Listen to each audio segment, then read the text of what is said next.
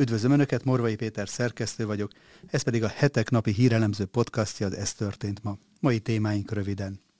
Minden eddiginél nagyobb összegért és drágában küld fegyvert Ukrajnába az Egyesült Államok, a hadi eszközök listája egyre hosszabb, csak rakétákból 6000 darab szerepel a legújabb csomagban. És ezek a fegyverek nem a raktárakba kerülnek, hanem egyenesen a frontra. Így garantálják, hogy az ukrán hadseregnek lesz mivel tüzelnie. Igaz, az elesett katonákat nem lehet importból pótolni.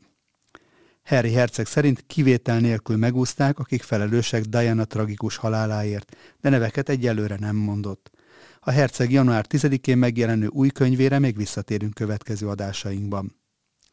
Dúla járvány Kínában. Van olyan tartomány, ahol a lakosság 90%-a megbetegedett.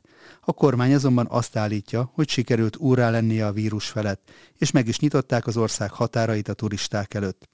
Kérdés nem kezdődik ezzel újra a 2020-as rémálom karanténnal, kötelező vakcinákkal és milliárdos gyógyszeripari megrendelésekkel, különösen, ha Oroszország után Kína meggyengítése lehet a következő cél. Megtiltotta a palesztin zászló használatát az izraeli nemzetbiztonsági miniszter, aki terror szervezet támogatásának minősítette a jelkép nyilvános használatát. Egy új kutatás szerint félmillióan halnak meg évente a beporzó rovarok pusztulása miatt. Nem, nem a rovarok vesztesége ennyi, hanem az emberek között okoz ilyen súlyos veszteséget a jelenség. Önök a január 9-i adást hallják, a nap legizgalmasabb híreit és aktualitásokat a hetek válogatásában, amelyeket videónk leírásában szereplő linkeken el is olvashatnak, csak úgy, mint a hetek.hu oldalon. Köszönjük, hogy már több mint 16 ezeren feliratkoztak YouTube csatornánkra, és hogyha esetleg ezt nem tették volna még meg, kérem csatlakozzanak, hogy biztosan értesüljenek a legfrissebb tartalmainkról. Akik pedig szeretnék támogatni további podcastjaink elkészítését, a videó alatti sávban található köszönet gombon tudják ezt megtenni tetszés szerinti összeggel. Előre is köszönünk minden felajánlást, és természetesen a megtekintéseket is. Nézzük akkor témáinkat részletesebben. Minden eddiginél nagyobb összegért és drágában küld fegyvert Ukrajnába az Egyesült Államok. A hadi eszközök listája egyre hosszabb, csak rakétákból 6000 darab szerepel a legújabb csomagban. És ezek a fegyverek nem a raktárakba kerülnek, hanem egyenesen a frontra. Így garantálják, hogy az ukrán hadseregnek lesz mivel tüzelnie. Igaz, az elesett katonákat nem lehet importból pótolni. Az amerikai külügyminisztérium bejelentette, hogy összesen 3,75 milliárd dollár értékű új katonai támogatást nyújt Ukrajna és európai szövetségesei számára a védelmi képességeik fokozására. Az Egyesült Államok 50 gyalogsági harci járművet és több száz más katonai járművet küld Ukrajnába egyebek mellett, a héten bejelentett katonai támogatás részeként, derül ki az amerikai Védelmi Minisztérium részletes tájékoztatójából. Laura Cooper, orosz, ukrán és eurázsiai ügyekért felelős védelmi államtitkár helyettes még pénteken azt közölte, hogy értékét tekintve az eddigi legnagyobb támogatási csomagról van szó a háború kitörése óta.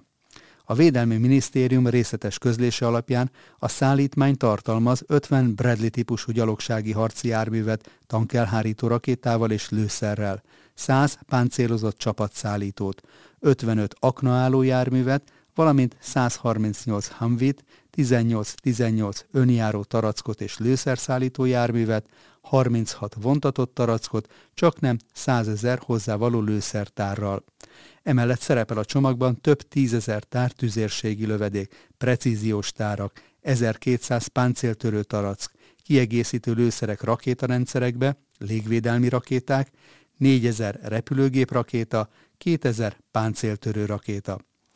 A részletes számok megnevezése nélkül az Egyesült Államok emellett eljutat Ukrajnába kézi fegyvereket, köztük mesterlövészpuskákat, géppuskákat, valamint gránátvető és kézi fegyverlőszert, továbbá egyéb eszközöket, például gyalogsági aknákat, éjjellátó készülékeket és pót alkatrészeket.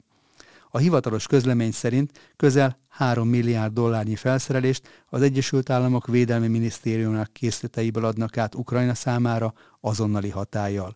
A támogatási csomagban szerepel továbbá 225 millió dollár katonai finanszírozási támogatás, ami az ukrán hadsereg hosszú távú képességeinek fejlesztésére és modernizációjára szolgál. további 682 millió dollárt az Egyesült Államok európai partnerei és szövetségesei vehetnek igénybe, szintén katonai finanszírozási támogatás formájában. Közben ismét fogolycserét hajtott végre Ukrajna és Oroszország, aminek köszönhetően 50 ukrán katona térhetett haza, közölte Andriy Jermak, az ukrán elnök iroda vezetője.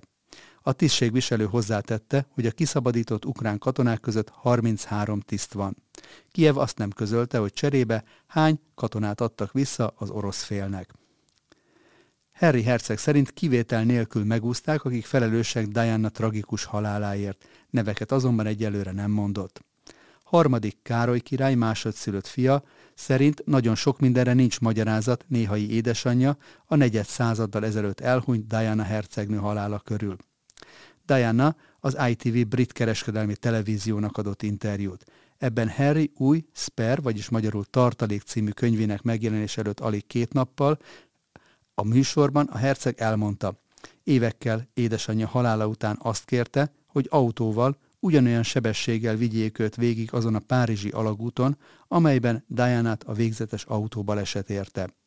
Harry szerint az aluljáróban fizikai lehetetlenség, hogy bárki elveszítse uralmát járműve felett, még akkor is, ha előtte lehajtott egy-két italt. Hozzátette azonban, ez alól csak az jelent kivételt, ha a sofőrt valamit teljesen elvakítja. Harry ezzel egyenes utalást tett arra, hogy meggyőződése szerint édesanyja halálát a kocsit motorokon üldöző fotósok hada okozta. Elmondta, vele is többször előfordult, hogy amikor angliai vidéki útjáról autóval tartott vissza Londonba, a fotósok szó szerint ráugrottak kocsijának motorház tetejére, és nem látott tőlük semmit. Diana hercegnő Harry és bátyja Vilmos trónörökös édesanyja, aki súlyos botrányok közepette 1996-ban vált el Károly akkori trónörököstől, a jelenlegi brit uralkodótól, 1997-ben 36 esztendős korában halt meg Párizsban, amikor őt és az akkori barátját, Dodi Fayedet szállító Mercedes nagy sebességgel egy aluljáró pilléreinek csapódott. Diana mellett életét vesztette Fayed és a gépkocsi francia sofőrje Henri Paul is. Az egyetlen túlélő Trevor Reese Jones, Dodi Fayed testőre volt. A járművet a baleset éjszakáján motorkerékpárokon üldözte több tucatnyi fotós, akik egybehangzó tanúvallomások szerint a szerencsétlenség utáni pillanatokban sem nyújtottak segítséget. Ehelyett tovább fotózták az akkor már haldokló, súlyosan sérült hercegnőt. A több mint egy évtizedig tartó brit és francia vizsgálatsorozatot 2008 áprilisában lezáró londoni felsőbírósági végzés súlyos gondatlanságból elkövetett emberölésnek minősítette Diana halálát, amelyért az esküdtek a hercegnő autóját üldöző fotósokat és a gépkocsi ittas vezetőjét tették felelőssé. Az eljáró bíró korabeli megállapítása szerint azonban a hercegnő barátjának édesapja, Mohamed Fayed brit egyiptomi mágnás által vélelmezett összeesküvésnek úgymond morzsányi bizonyítéka sem merült fel a vizsgálat során. Az idősebbik Fayed annak idején váltig állította, hogy fiát és Dianát az udvar, elsősorban Fülöp Edinburghi herceg, második Erzsébet királynő 2021-ben elhunyt férje gyilkoltatta meg a brit titkos szolgálatok közreműködésével. Ennek indoka szerinte az lett volna, hogy a brit királyi család nem akart úgymond hithű muszlim mostohalpát Vilmos és Harry hercegek mellé. Mohamed Fayed szerint ugyanis fia és Diana össze akartak házasodni. Az ITV interjúban Harry ezekre az összeesküvés elméletekre nem tért ki.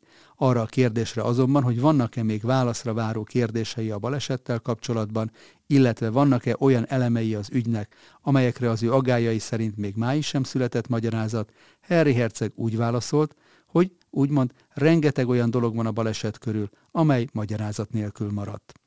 Elmondta ugyanakkor, feltették neki a kérdést, hogy szeretne-e újabb vizsgálatot, de ő jelenleg ennek nem látja értelmét.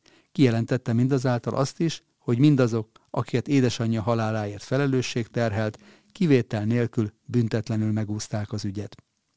Harry és amerikai felesége Meghan hercegnő 2020 márciusában felhagyott a brit királyi család magasrangú tagjaiként rájuk háruló hivatalos feladatok ellátásával, és első gyermekükkel együtt Kaliforniába költöztek.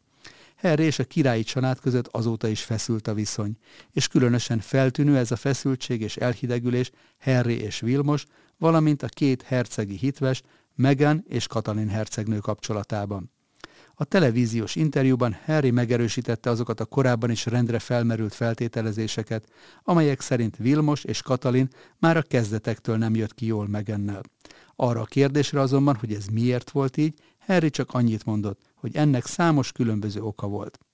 A témára Harry Herceg január 10-én megjelenő könyve kapcsán még visszatérünk, de az már most is látszik, hogy ebben a több generációs családi drámasorozatban senki nem fehér vagy fekete. Dúl járvány Kínában. Van olyan tartomány, ahol a lakosság 90%-a megbetegedett. A kormány azonban azt állítja, sikerült úrá lennie a vírus felett, és meg is nyitották az ország határait a turisták előtt. Kérdés nem kezdődik-e ezzel együtt újra 2020-as rémálom, karanténnal, kötelező vakcinákkal és milliárdos gyógyszeripari megrendelésekkel, különösen akkor, ha Oroszország után Kína meggyengítése lehet a következő cél. A harmadik legnagyobb népességgel rendelkező kínai tartományban az adatok szerint a lakosság csak nem 90%-a megfertőződött, és még nem is tetőzött a járvány.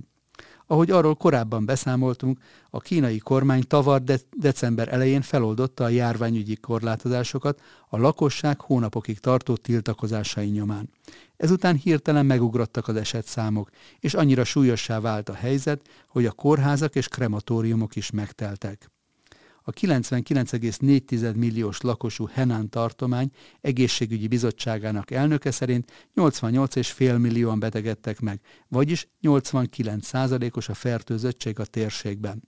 A kínai kormány január 8-án mindössze 5272 COVID halálozást jelentett be, amely az egyik legalacsonyabb érték a világon, miközben a kórházak és a krematóriumok megteltek, amióta a kormány feloldotta a korlátozásokat. Az élet ismét megy tovább. Ma a vírus gyenge, mi pedig erősek vagyunk, írta a kínai kommunista párt hivatalos lapja, amely szerint a kormány intézkedései megakadályozzák a fertőzést és a súlyos megbetegedéseket is. A kormány azt is igyekszik bebizonyítani, hogy ellenőrzése alatt tartja a járványt, ezért a pandémia kezdete óta először megnyitották az ország határait, és feloldották a turistákra vonatkozó karantén kötelezettséget is megtiltotta a palesztin zászló használatát az izraeli nemzetbiztonsági miniszter, aki terror szervezet támogatásának minősítette a jelkép nyilvános használatát. Itamár Ben-Gvir, az új izraeli kormány nemzetbiztonsági minisztere arra utasította Kobi Saptai rendőrfőkapitányt, hogy a rendőrség távolítsa el a palesztin zászlót a közterületekről. A Nemzeti Jobboldali Zsidó Erő, Héberül Ocma Jehudit pártot vezető Bengvir rendelete szerint bármely rendfokozatú rendőr eltávolíthatja a nyilvános terekről a palesztin nemzeti hatóság zászlóját, amelynek lengetése terrorszervezet támogatásának minősül. Közben az izraeli parlament, a Knesset egyik bizottsága egy olyan törvényjavaslatot fogadott el, amelyel megfoszthatják izraeli állampolgárságuktól és kiutasíthatják az országból a terrorcselekmények elkövetőit. A két héten belül elfogadni szándékozott indítvány szerint a belügyminiszter megvonhatja az állampolgárságot vagy a tartózkodási engedélyt, és kiutasíthatja a palesztin hatóságtól fizetést vagy pénzbeli juttatást kapó terroristákat a palesztin nemzeti hatóság területére anélkül, hogy előzőleg figyelembe venni esetlegesen más, általában izraeli állampolgárságukat. A jelenlegi törvények is lehetővé teszik az állampolgárság megvonását a terrorizmus miatt elítéltektől, de ugyanez a törvény előírja egy másik státusz, általában tartózkodási engedély fenntartását, mely továbbra is lehetővé teszi számukra az Izraelben maradást. Egy új kutatás szerint fél millióan halnak meg évente a beporzó rovarok pusztulása miatt. Nem a rovarok vesztesége ennyi, hanem az emberek között okoz ilyen súlyos veszteséget a jelenség. A mezőgazdasági termények háromnegyedének szüksége van beporzásra, de sok rovarfaj egyetszáma drámaian csökkent. Így a nem megfelelő beporzás 3-5 százalékos veszteséget okoz a gyümölcs, zöldség és a csonthéjasok termesztésében, derül ki a Harvard Egyetem kutatóinak tanulmányából. A halálesetek hozzávetőlegesen 1%-a azért következik be a tudósok szerint, mert ezeknek az élelmiszereknek a fogyasztása csökkent. A szívbetegségek, a stroke, a cukorbetegség és egyes rákfajták miatti halálozások, halálozások csökkenthetők lennének az egészséges táplálkozással. A kutatók a világ több száz gazdaságának adataira, a terméshozamok és az étrenddel összefüggő egészségügyi veszélyek információira, valamint az élelmiszerek világkereskedelmét nyomon követő számítógépes modell adataira alapozzák a munkát. A kutatás megállapította, hogy a beporzók pusztulása olyan mértékben befolyásolja az emberi egészséget, mint más kockázati tényezők, köztük például a kábítószerek hatása, mondta Samuel Meyers, a Harvard Egyetem közegészségügyi karának munkatársa, a tanulmány egyik szerzője. A kutatók szerint a megoldás a beporzó barát gyakorlatokban van. A gazdaságok virágmennyiségének növelésében, a rovarírtószerek csökkentésében, valamint a mezőgazdasági területek melletti természetes élőhelyek fenntartásában és helyreállításában. Nos, ennyi fér bele mai ajánlónkba. Morvai Pétert hallották az Ez történt ma mai adásában. Várom Önöket holnap is aktuális hírekkel, ajánlókkal, és hogyha szeretnének ezekről biztosan értesülni, akkor kérem iratkozzanak fel a hetek YouTube csatornájára, ahogyan ezt már több mint 16 ezeren meg is tették, amit ezúton is nagyon köszönünk. Közben tart még a hetek nyomtatott és digitális előfizetői akciója, a fődíj egy Toyota személyautó. Viszont hallásra további szép napot kívánok mindenkinek!